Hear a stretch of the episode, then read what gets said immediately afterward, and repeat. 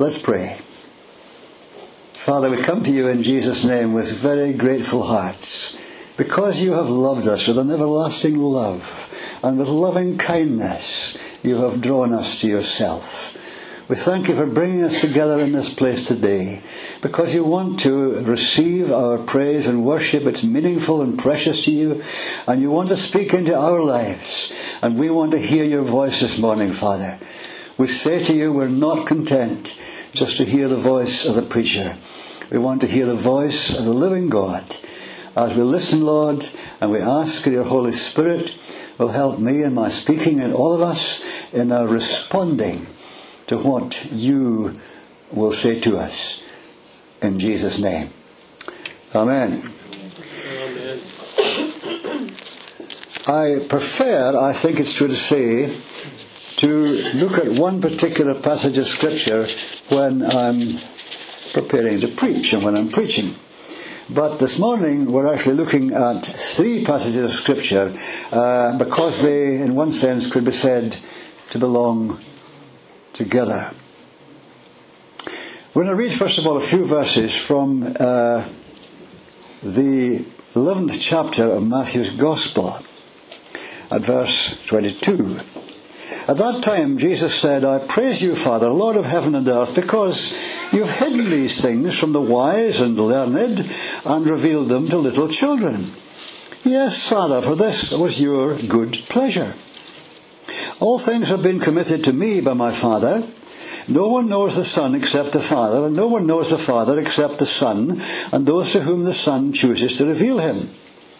Come to me, all you who are weary and burdened, and I will give you rest. Take my yoke upon you and learn from me, for I am gentle and humble in heart, and you will find rest for your souls. For my yoke is easy and my burden is light. Have you noticed that an English person and a Scottish person will sometimes use different words to say the same thing? Some of you are English here this morning, yes?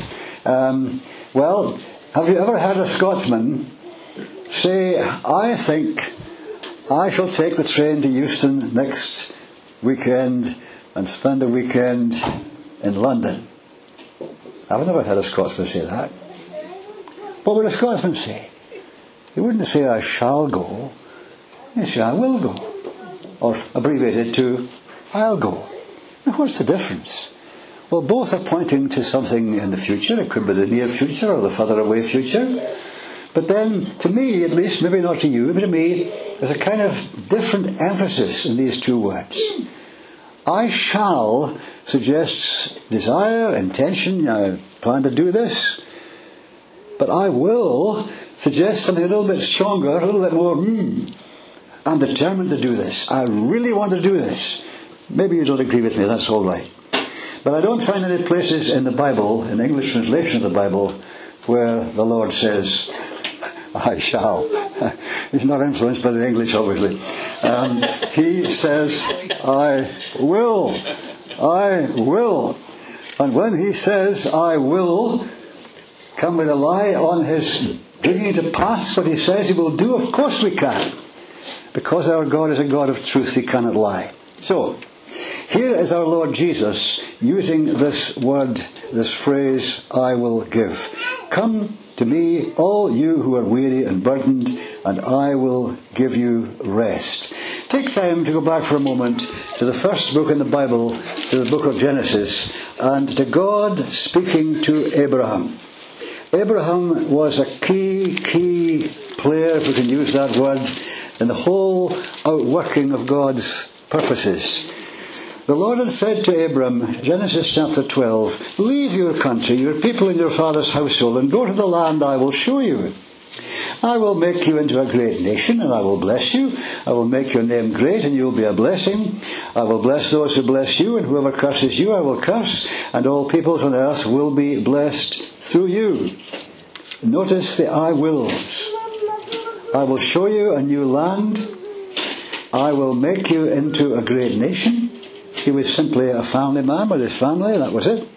but he was told he would multiply, his clan, if you like, would multiply and become a great nation.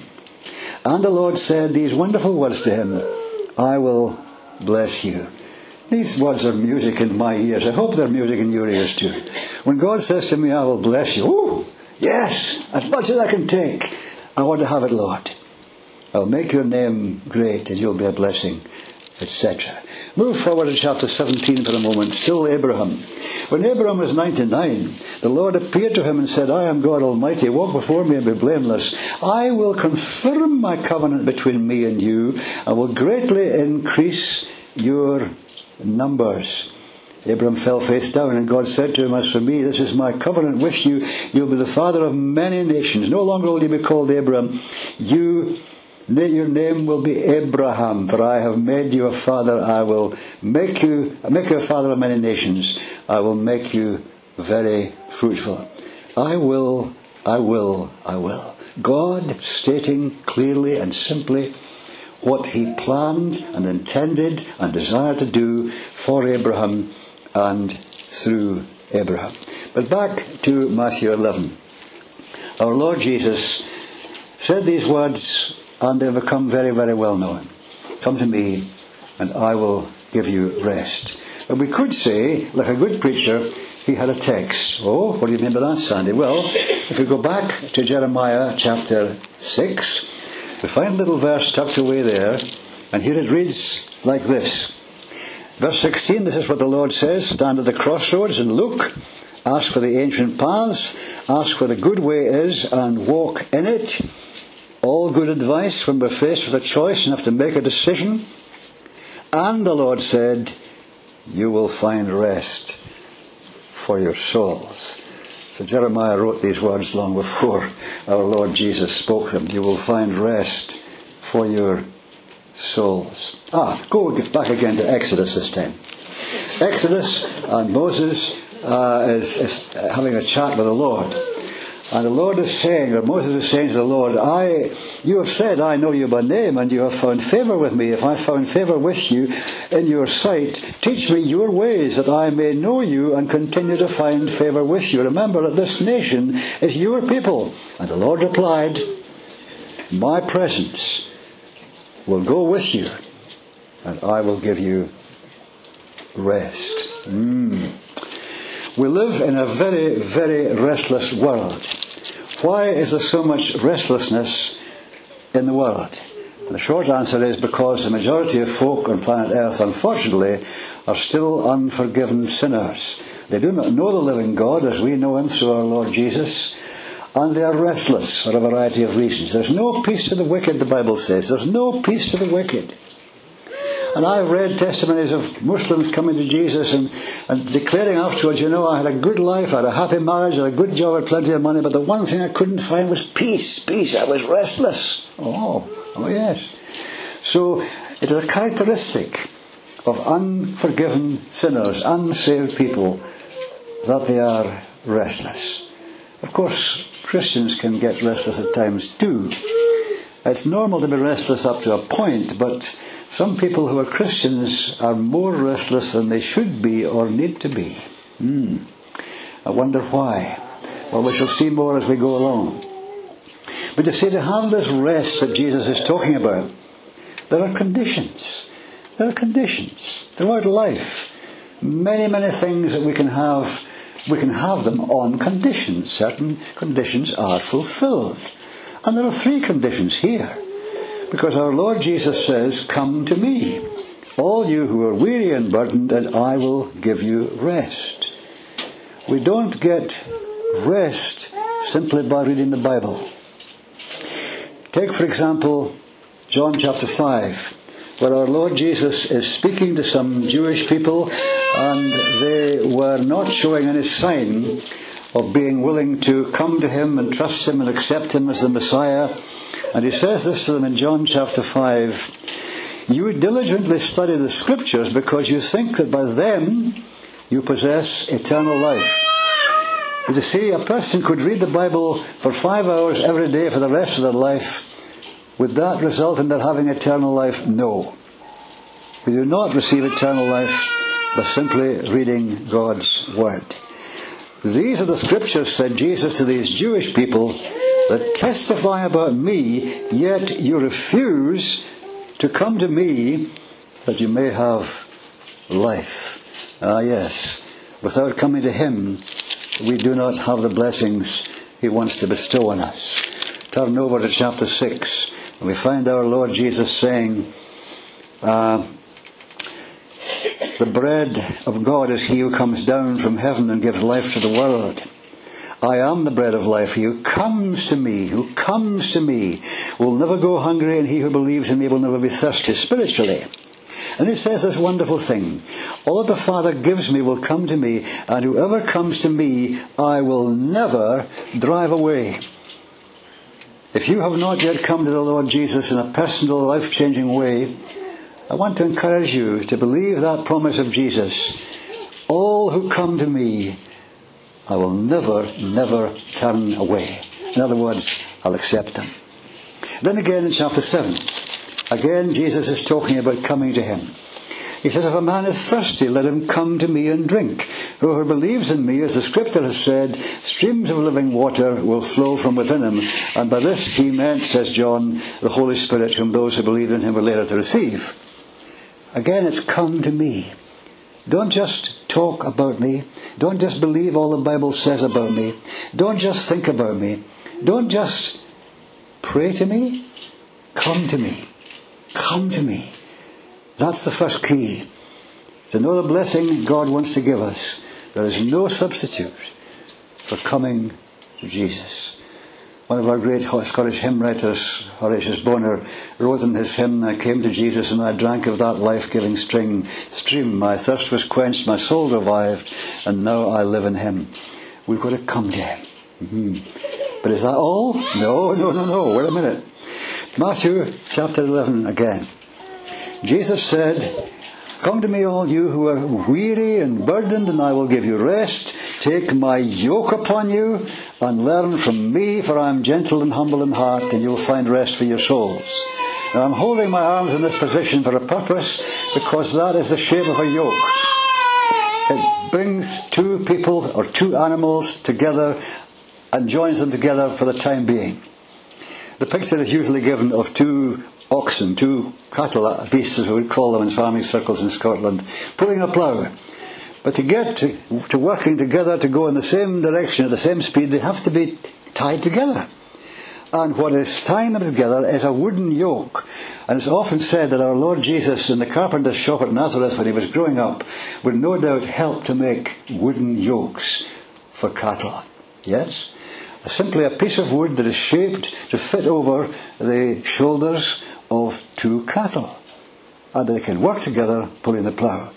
And Jesus says, To know the rest I want to give you, you've got to come to me and you've got to take my yoke. In other words, you've got to be joined to me.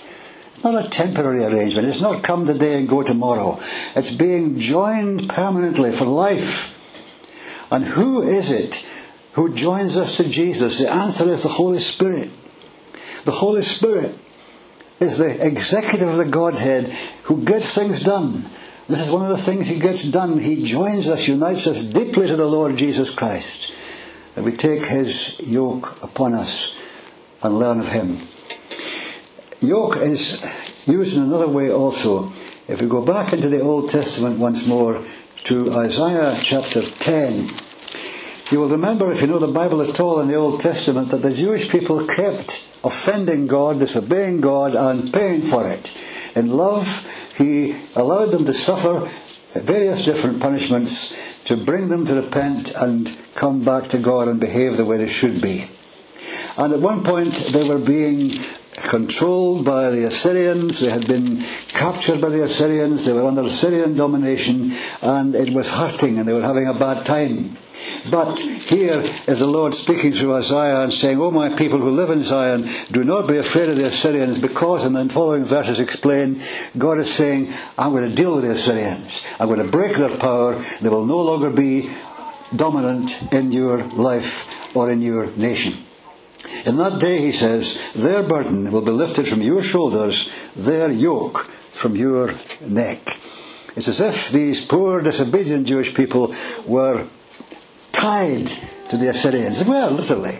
They had to do what the Assyrians told them, go where they sent them, etc., etc. And the Lord said, I'm going to bring that to an end. Their burden will be lifted from your shoulders, their yoke from your neck. The yoke will be broken.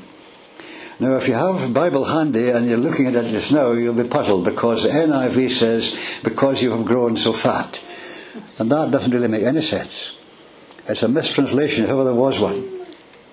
The yoke will be broken, literally because of the oil. Aha! Because of the oil. Because of the anointing. What was the oil used for in Scripture? It was the anointing of the priests and the prophets and the kings. It was a symbol of the Holy Spirit who unites us, joins us to Jesus. So we have to be yoked to Him as well as coming to Him. But that's not all. Oh no, there's more. Jesus says, Come to me, all you who are weary and burdened, and I'll give you rest. Take my yoke upon you and learn. Learn from me.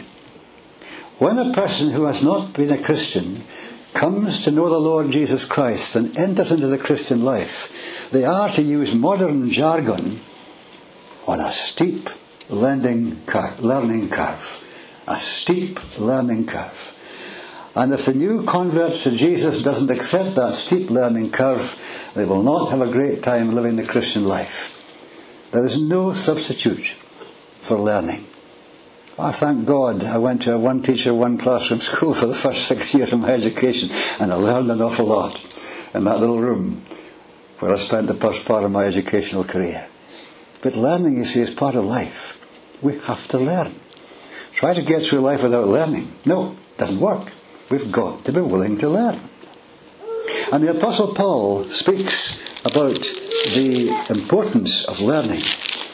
And we learn it, learning, spiritual learning, Christian learning comes in a variety of ways.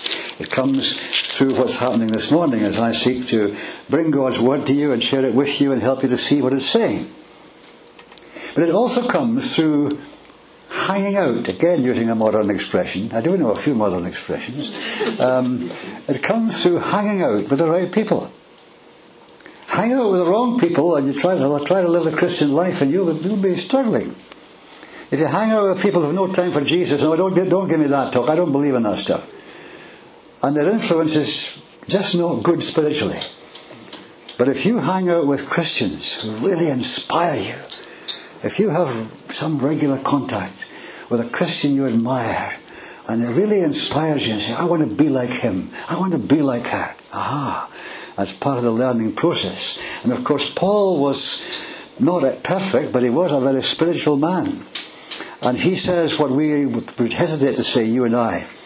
In Philippians 4 uh, 9, he says, Whatever you have learned or received or heard from me or seen in me, put it into practice and the God of peace will be with you. And then he adds a couple of verses later on, I have learned to be content whatever the circumstances. And that surely has to be one of the hardest lessons for all of us a lesson of being contented. To learn to be contented is really very precious and very important. Well, personal one here. I had a personal experience of learning just a few days ago. I thanked you earlier on for praying about my cataract op. But of course, you were praying, I think, about something else because the other Sunday when I was here, I told you my hearing aid had broken. And I have made since then not one trip, not two trips, but three trips to Stobhill Hospital. And the first two trips I thought that girl doesn't know what she's doing. She's fiddling with my hearing aid and it's, it's still not right. Back it goes in again and I go home and it starts talking back to me, you know, the stuff starts chirping away and I don't want to hear that stuff. So I went back again for a third visit. Now the first two visits I had taken the hearing aid in my hand. Oh, so she didn't see it in my ear. And the third visit, it was in my ear. She said, Do you know what's wrong? You're wearing that hearing aid in the wrong position. Hey, wait a minute. I've had a hearing aid for 25 or 30 years. and long years ago, I think I learned, I hope I learned how to wear it in the right position. But over the years, I kind of forgot what I learned. And I've had three trips to Stobhill just to remind me that learning is rather important. And so the hearing aid, I'm glad to tell you, is alive and well and working in my ear right now. So be careful when you say to me, I'll hear it. I'm just saying that because it's serious, this. If we stop learning what God wants to teach us, it's very difficult to keep in step with our Lord Jesus Christ. He's always moving on, and He wants us to get to know Him better. He wants us to become more deeply and satisfyingly involved in the work of His church, etc., etc. And if we just dig our heels and say, "Oh, I think I've learned enough. I think I think I'll have a break," beware, you go downhill. You cannot really stand still in the Christian life. If you do not go on, you're almost bound to slip back. I was remembering this morning no less than four people, young people, we had in the church in Govan. And I remember the days when they were all in love with Jesus, on fire for Jesus. But not now. They stopped learning. They stopped obeying the teaching of the Word of God. They stopped feeding on the Word of God and staying close to Jesus. And now they're out in a spiritual wilderness. Sad, very sad. Don't do that. It's not worth it. Stay in touch with Jesus. Keep learning. Keep learning. Keep learning. Now, that's of point one. I will give you rest. If you come to me, you take my yoke upon you, and if you learn from me. If we go over from chapter 11 of Matthew's Gospel to chapter 16, we read of the occasion when our Lord Jesus put a question to the disciples. He said, Who do people say the Son of Man is? His title was the Son of Man. Who do people say I am? They replied, Some say John the Baptist, others Elijah, Jeremiah, or one of the prophets. And quick as a flash, he put the question to them. He said, But who, who do you say I am? What about you? One of the biggest questions we have to answer in life.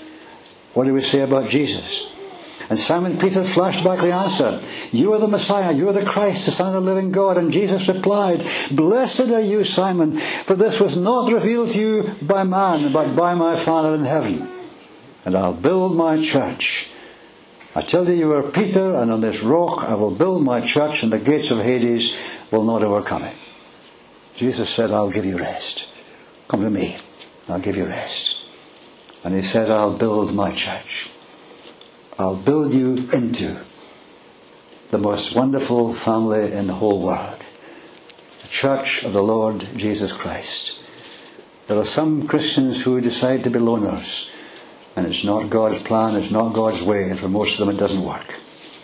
We're not meant to be loners. We're meant to be built in securely and happily into the church, into the fellowship where Jesus is recognized as Lord. And this whole process, you see, begins by revelation. Our conversion to Christ begins with revelation.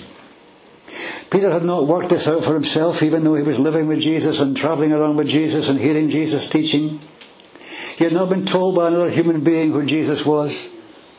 Not exactly, anyway. And Jesus says, It's only because you have received revelation from my Father in heaven. This word revelation is a very important Bible word. It means an uncovering. Maybe you pass, if you pass a shop window that was always, the blinds were down, you wouldn't know what was on display. And hey, one day, you come along and the blinds have been drawn, pulled up. And you see everything that's in the shop window. You have received revelation.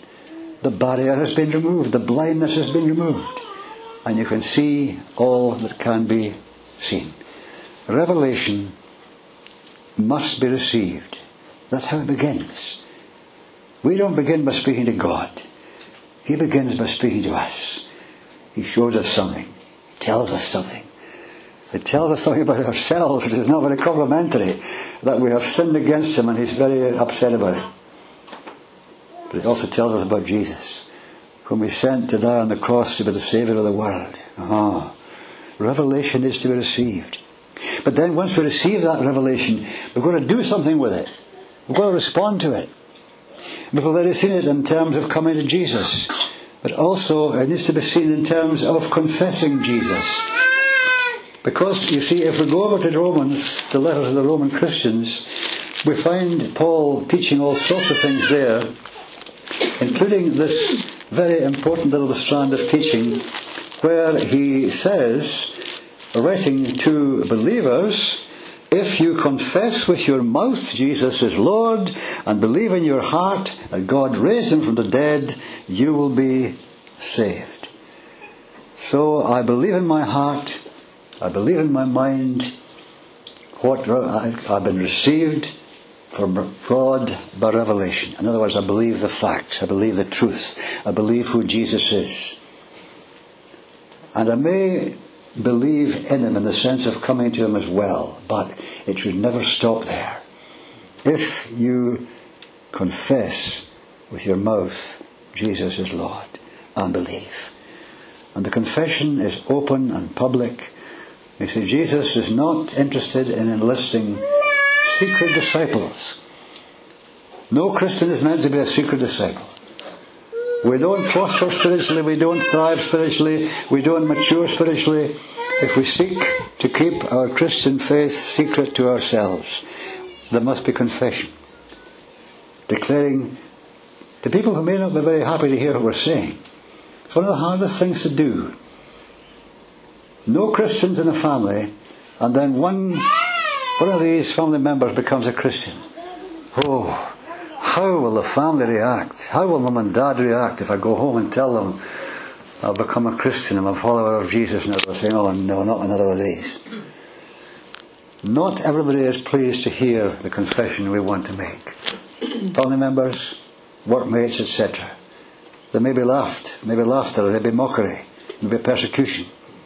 But Jesus says, don't be ashamed of me, or I'll be ashamed of you before my Father in heaven. Revelation must be received, confession must be made. And according to Jesus, confession, uh, persecution need not be feared. I, he said, will build my church. And the gates of Hades, the gates of hell, the powers of darkness, the whole kingdom of Satan will not overcome it.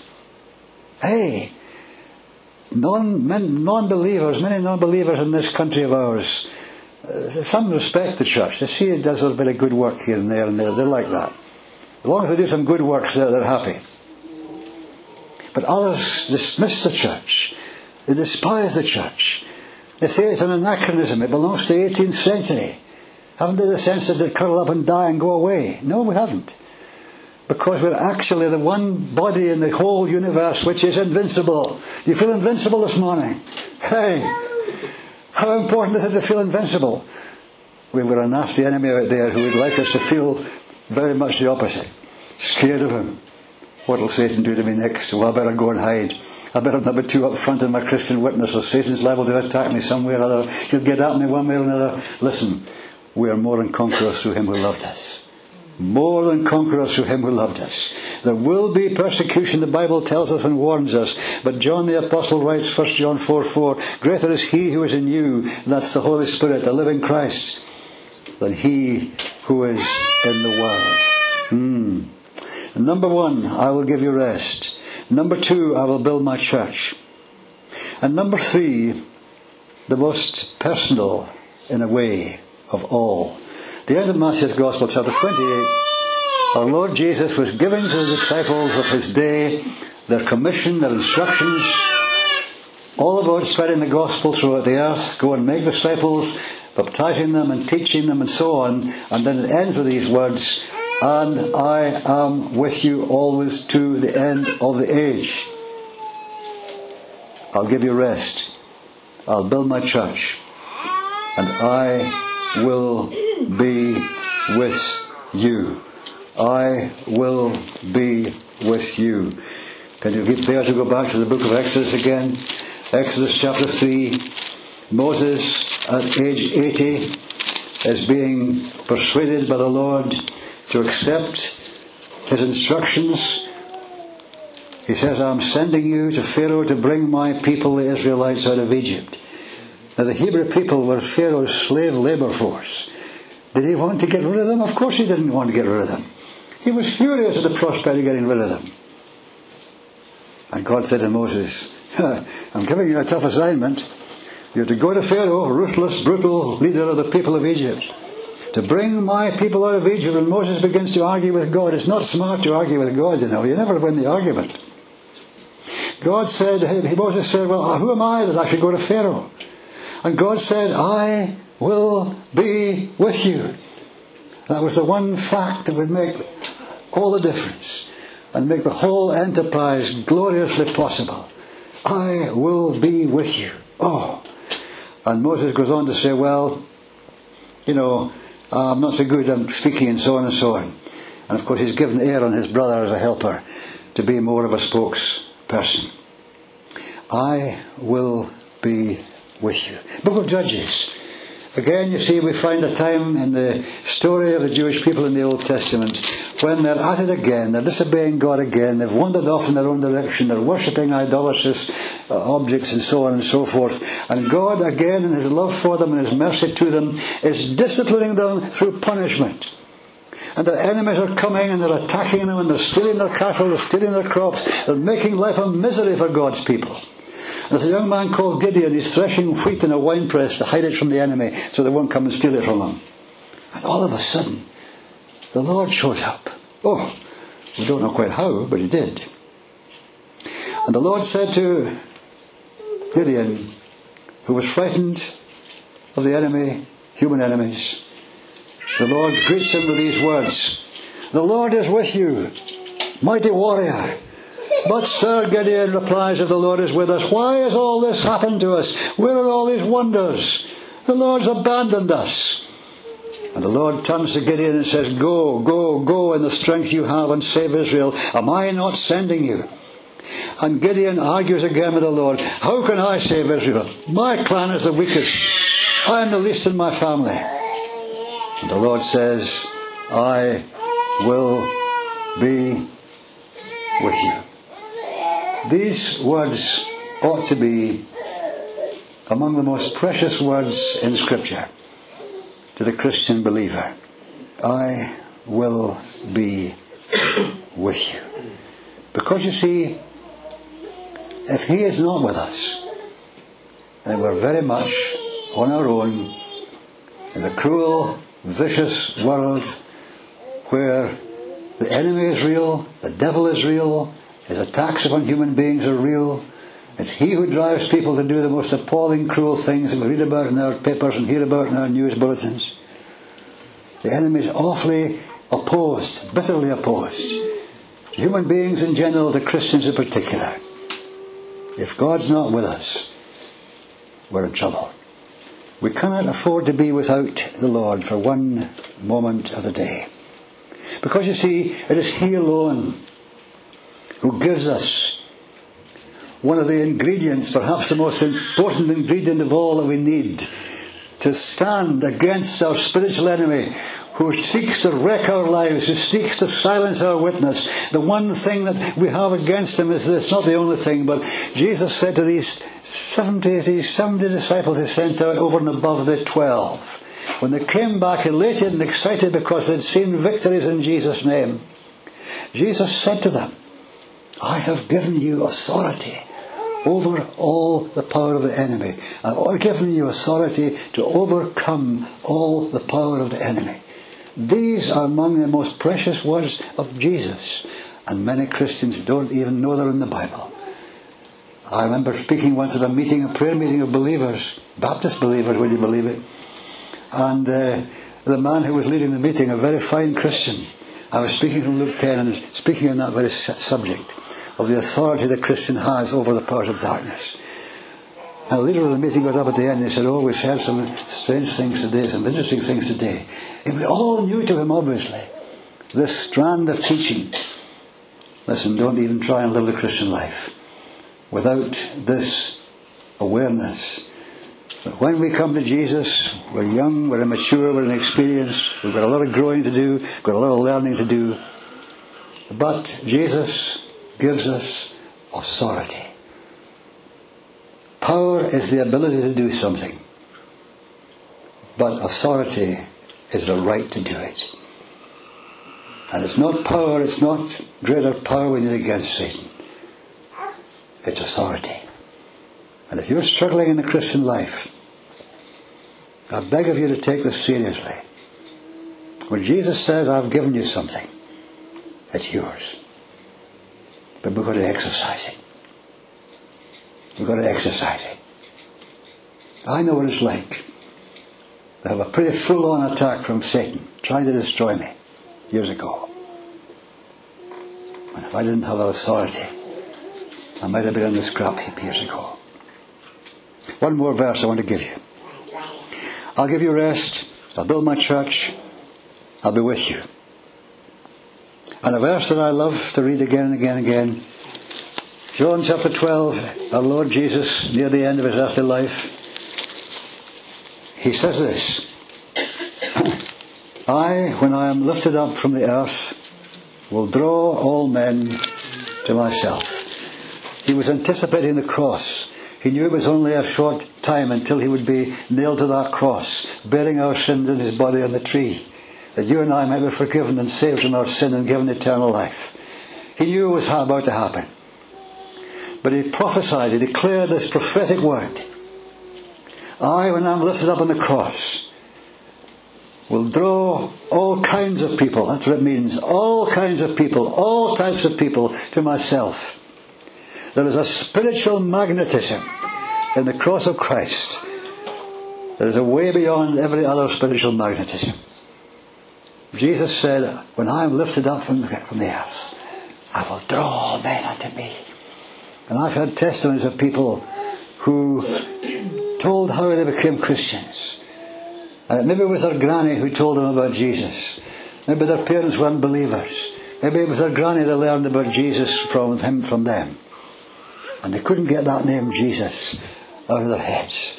And maybe years and years later, they realized this Jesus was the person who loved them more than anybody else. The person who died for their sins. The only person who could change their life and make it really good and what it should be. Magnetism. I will draw all people to me. It's a kind of strange message. This is not one that I would normally give, but it seems what the Lord wanted me to say this morning. I'll give you rest. I'll build my church. I'll be with you. And I'll be working with you. I will draw all men to myself. So you good folks here in Moodiesburn, you're not on your own. When you're reaching out to the community to try and introduce other people to Jesus. He's working with you. You're yoked to Him. You're yoked to Him. His Holy Spirit is at work in this community. Let's pray. Father, we thank you that you have so much to show us, to tell us, to give to us. Make us ever more willing to receive and to respond in faith, in obedience, in commitment to seeking more and more fully what is your will for our lives. And like David, serving the purpose of God in our generation. We ask it in Jesus' name. Amen.